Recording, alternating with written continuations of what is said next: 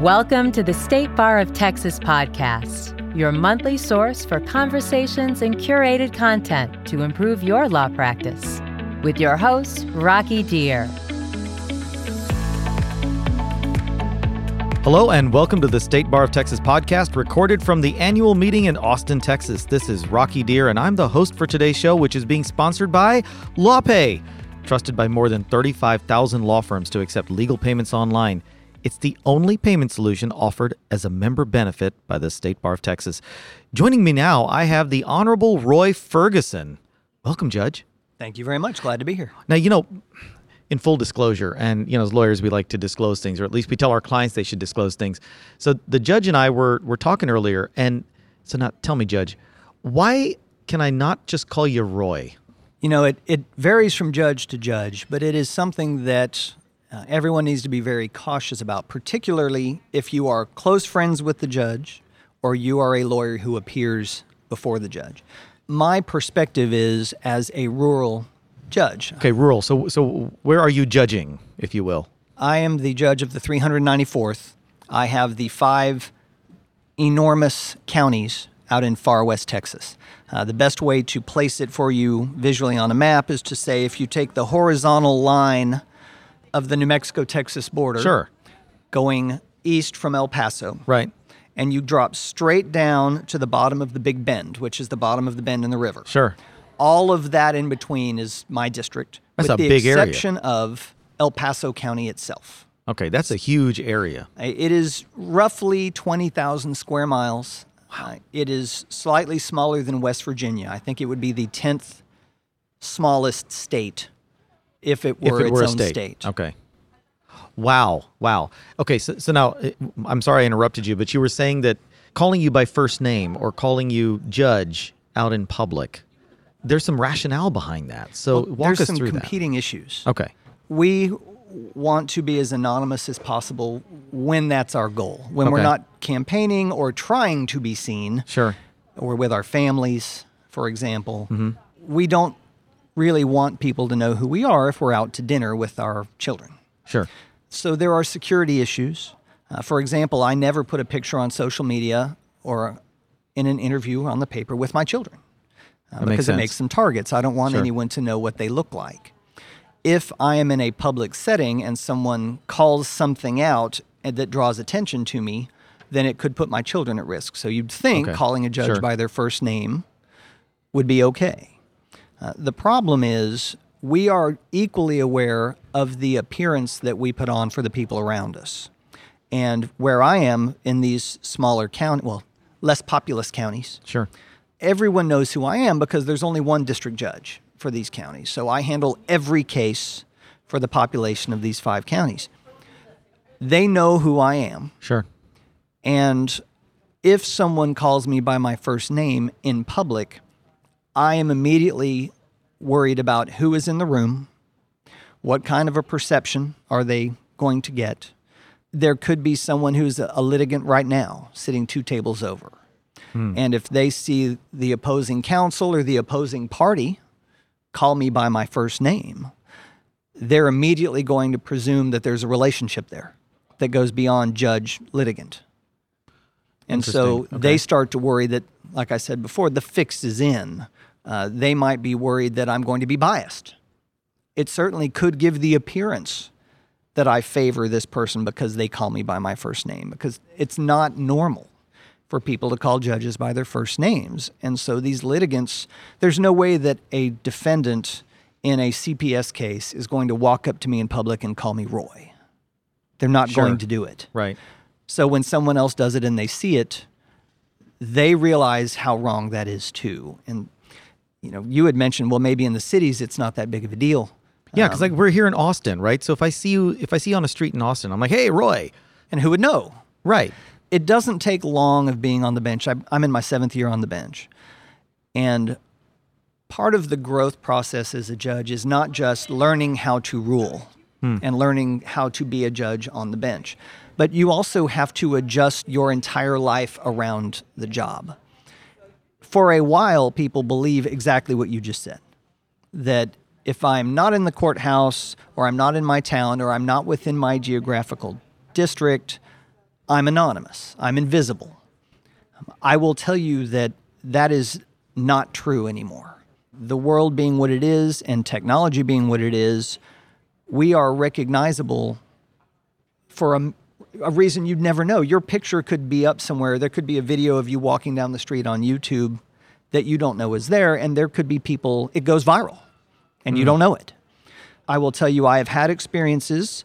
One where I was 700 miles away from my district. It was about 11:30 at night, and I was at a hotel, and their restaurant was closed. And so I decided I need to eat something. Sure. So I literally walked out the door of the hotel and just started walking, um, looking for a place to eat. And You're I- looking for a Taco Bell, right? That's something. anything. Taco Bell would be fine. So I'm walking. I come to a strip center that has a little dive bar and restaurant grill at the end of it. right. There's hardly any lights. It's a seedy looking place, but I'm thinking I There's food there. so I go walking in. I sit down at the bar. There's one other person in this bar nursing some sort of a drink. And I order food and I'm waiting and I feel someone looking at me. And so I turn and look down the bar and the person says, You're Judge Ferguson. And all the gin joints in all the world. And your hands go numb because you are completely unprotected. Who knows who this person is? Sure. And I said, You have me at a disadvantage. You know, have we met? No. Okay. He said, You were the judge on a family law case for one of my friends. Wow. Okay, this could go either way. mm-hmm.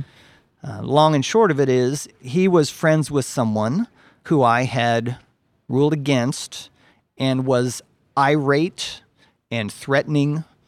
And it was an unpleasant moment sitting there in the dark, knowing that I was going to have to walk a half a mile through the dark in Houston to get back to my hotel. And I had walked through a parking garage. Right. I was completely exposed.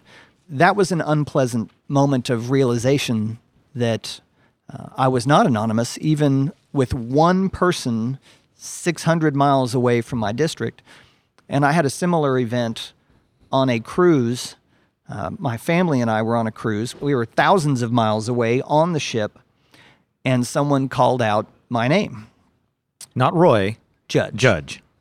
That's become your new first name. That's right.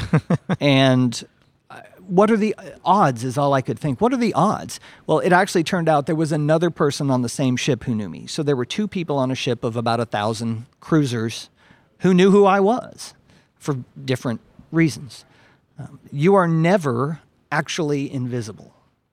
And so we have to be cognizant of what happens around us. I do not want to be removed from a case because of the appearance of impropriety because someone called me by my first name.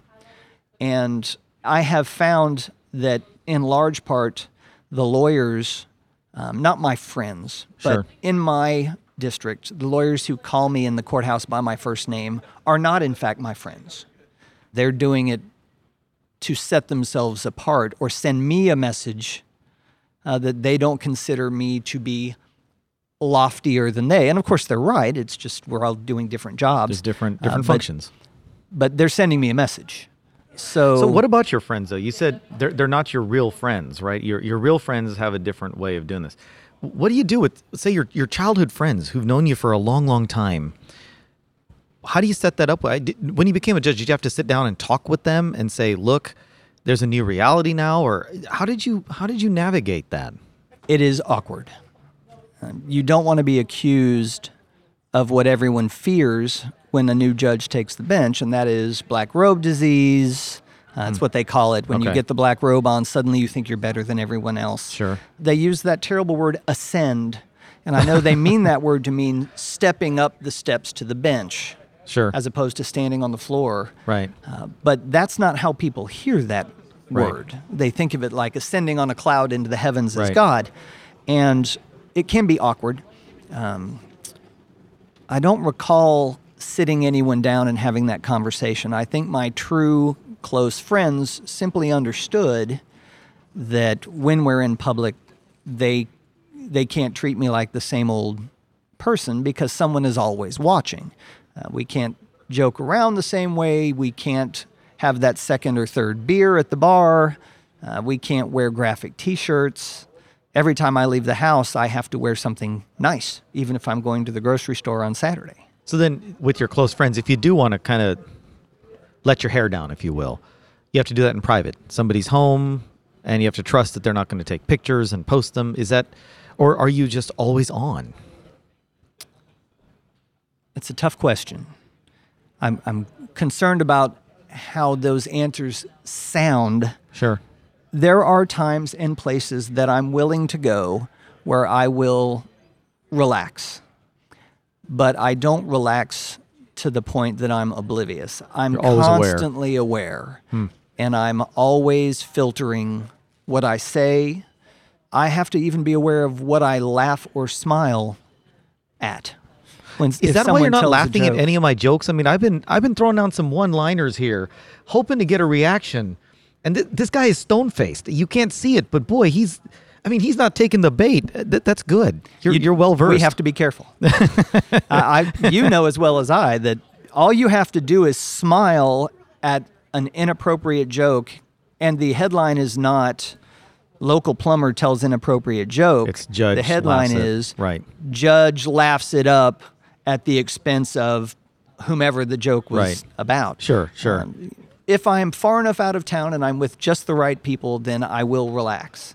But when I'm in my district, even at social events, I'm always on.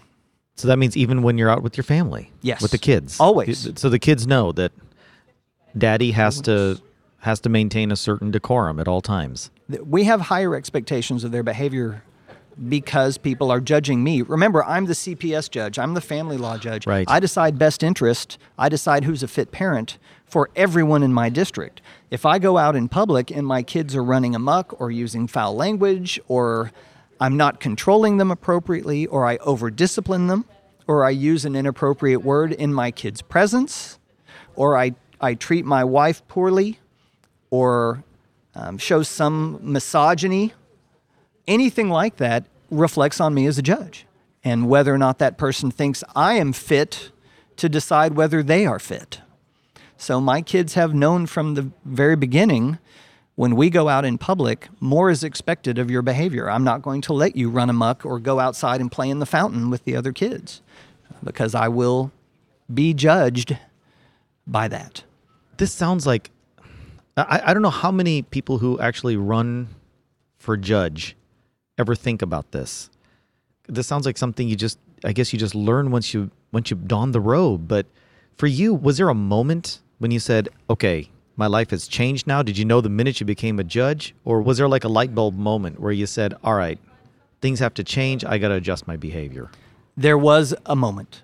Okay. I'm actually working on a paper and a presentation for young judges, new judges, I should say, on this very issue.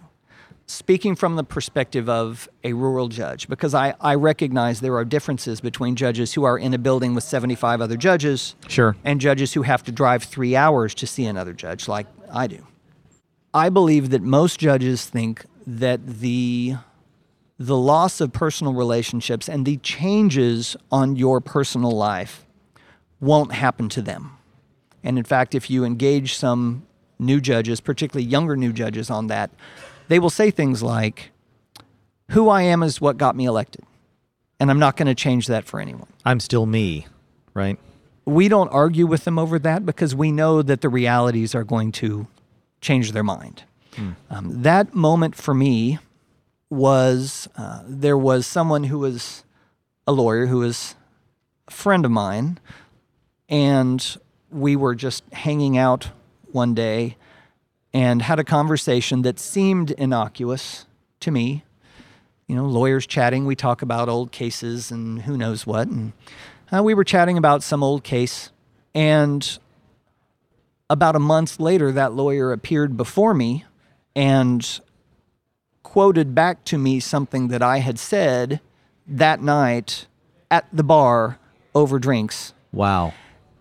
And And this was germane to a case that you were presiding over. that hadn't Wow. yet been filed. Oh, so you were going to be presiding Of course, I over it. wouldn't have had that conversation Sure. if I'd known that this lawyer was in my court and had a case. I thought we were just telling war stories, but we weren't, apparently. And at that point, I sort of glazed over for a minute because I, I knew he knew what he was doing, and I knew he knew that I knew what he was doing. Hmm. And yet he did it anyway. And this is someone I've known for 20 years. Change your opinion of that person. I No, it imagine. changes your pers- it, it makes you realize that as lawyers we are always working for our clients. We are always fighting for our clients. And that my prior relationship with someone was not going to insulate me from that fundamental goal of the lawyer, which is zealously advocate on behalf of your client. So I didn't think he was a bad person. I still don't. We're still friends. I just realized that I'm always on. That was a moment like you thought where I should be able to 100% let my guard down. This is a friend I've known forever. Outside of the courtroom, buddies, families get together, we're friends.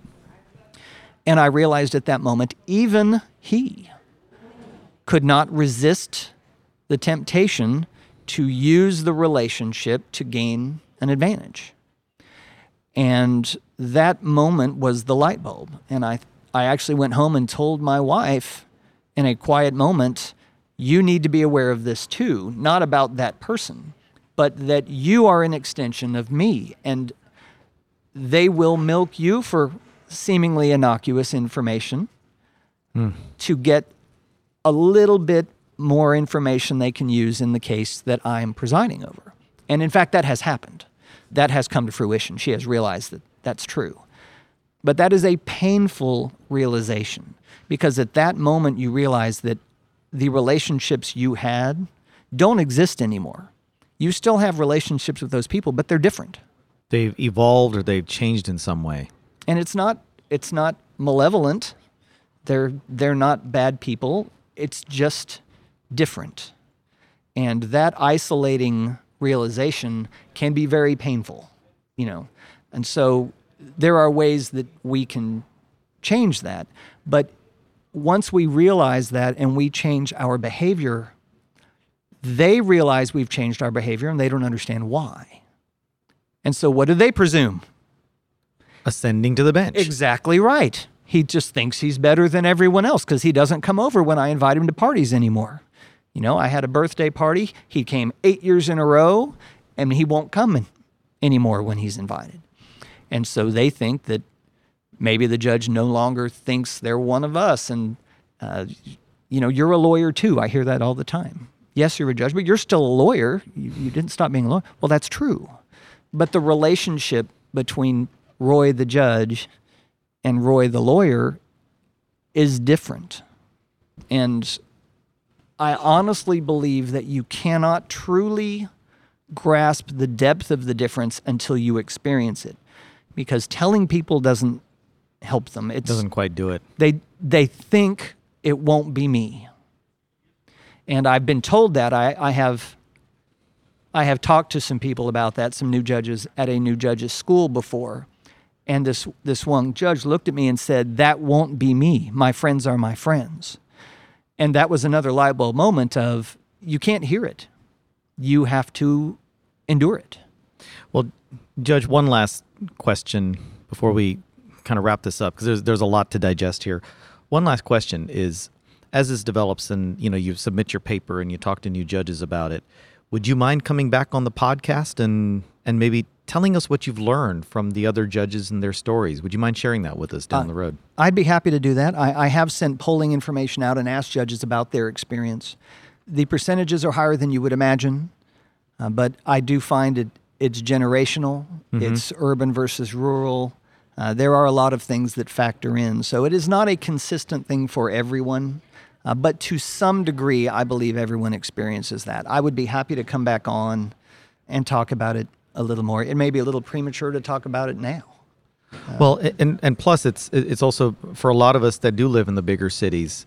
It'll probably help us understand how to be more sensitive to the judges that that we know from before they ascended the be- ascended in quotes to the bench. Well, Judge, it looks like we've reached the end of our program. I want to thank Judge Roy Ferguson for joining us today, and If you have any questions out there, you want to know more about this topic and everything you've just heard, please feel free to email the court coordinator for the 394th District Court out in West Texas. Judge, is there anything you'd like to leave us with before we before we wrap up? Well, first, thank you for having me on and addressing an issue that is important, but no one seems to know. Uh, but it's time for that issue to be a little bit better known, certainly among the judges. I did want to mention that the difference in the way that we act in public is not just a reflection of feeling differently because we took the bench. Our conduct as judges is governed by the canons of judicial conduct, and the canons make clear to us that our behavior in our personal lives is held to the same standard of review as our behavior on the bench. Hmm. We are not to do anything that lessens or calls into question the dignity of the office, the sure. dignity of the judiciary. Whether we are on the bench, at a campaign event, or at a pie in the face fundraiser for an elementary school. Right. Everything we do is evaluated on dignity and professionalism and appropriateness and whether it reflects poorly on the judiciary as a whole. And in fact, if you violate one of those rules, if you act in a way that brings embarrassment to the bench or lessens the dignity of the office, the more public it is, the greater the potential risk of sanction, the greater the sanction may be. So, in fact, being personally on your own with your family in public may give you risk of a greater punishment than if you had done it in the courtroom or in private or at a private campaign event. So, it is not merely judges thinking of themselves differently. The the code of ethics for the judiciary of Texas mandates that we act differently in public than we did before we took the bench. Wow. Wow, big, big, big topic. Well, that is all the time we have for this episode of the State Bar of Texas podcast, brought to you by LawPay. Thank you again, LawPay. Also, thank you to our listeners for tuning in. If you like what you heard, please rate us and review us in Apple Podcasts, Google Podcasts, Spotify, or your favorite podcasting app. I'm Rocky Dhir. Until next time, thank you for listening. If you'd like more information about today's show, please visit LegalTalkNetwork.com. Go to texasbar.com slash podcasts, subscribe via Apple Podcasts and RSS. Find both the State Bar of Texas and Legal Talk Network on Twitter, Facebook, and LinkedIn. Or download the free app from Legal Talk Network in Google Play and iTunes. The views expressed by the participants of this program are their own and do not represent the views of, nor are they endorsed by, the State Bar of Texas, Legal Talk Network, or their respective officers, directors, employees, agents, representatives, shareholders, or subsidiaries. None of the content should be considered legal advice. As always, consult a lawyer.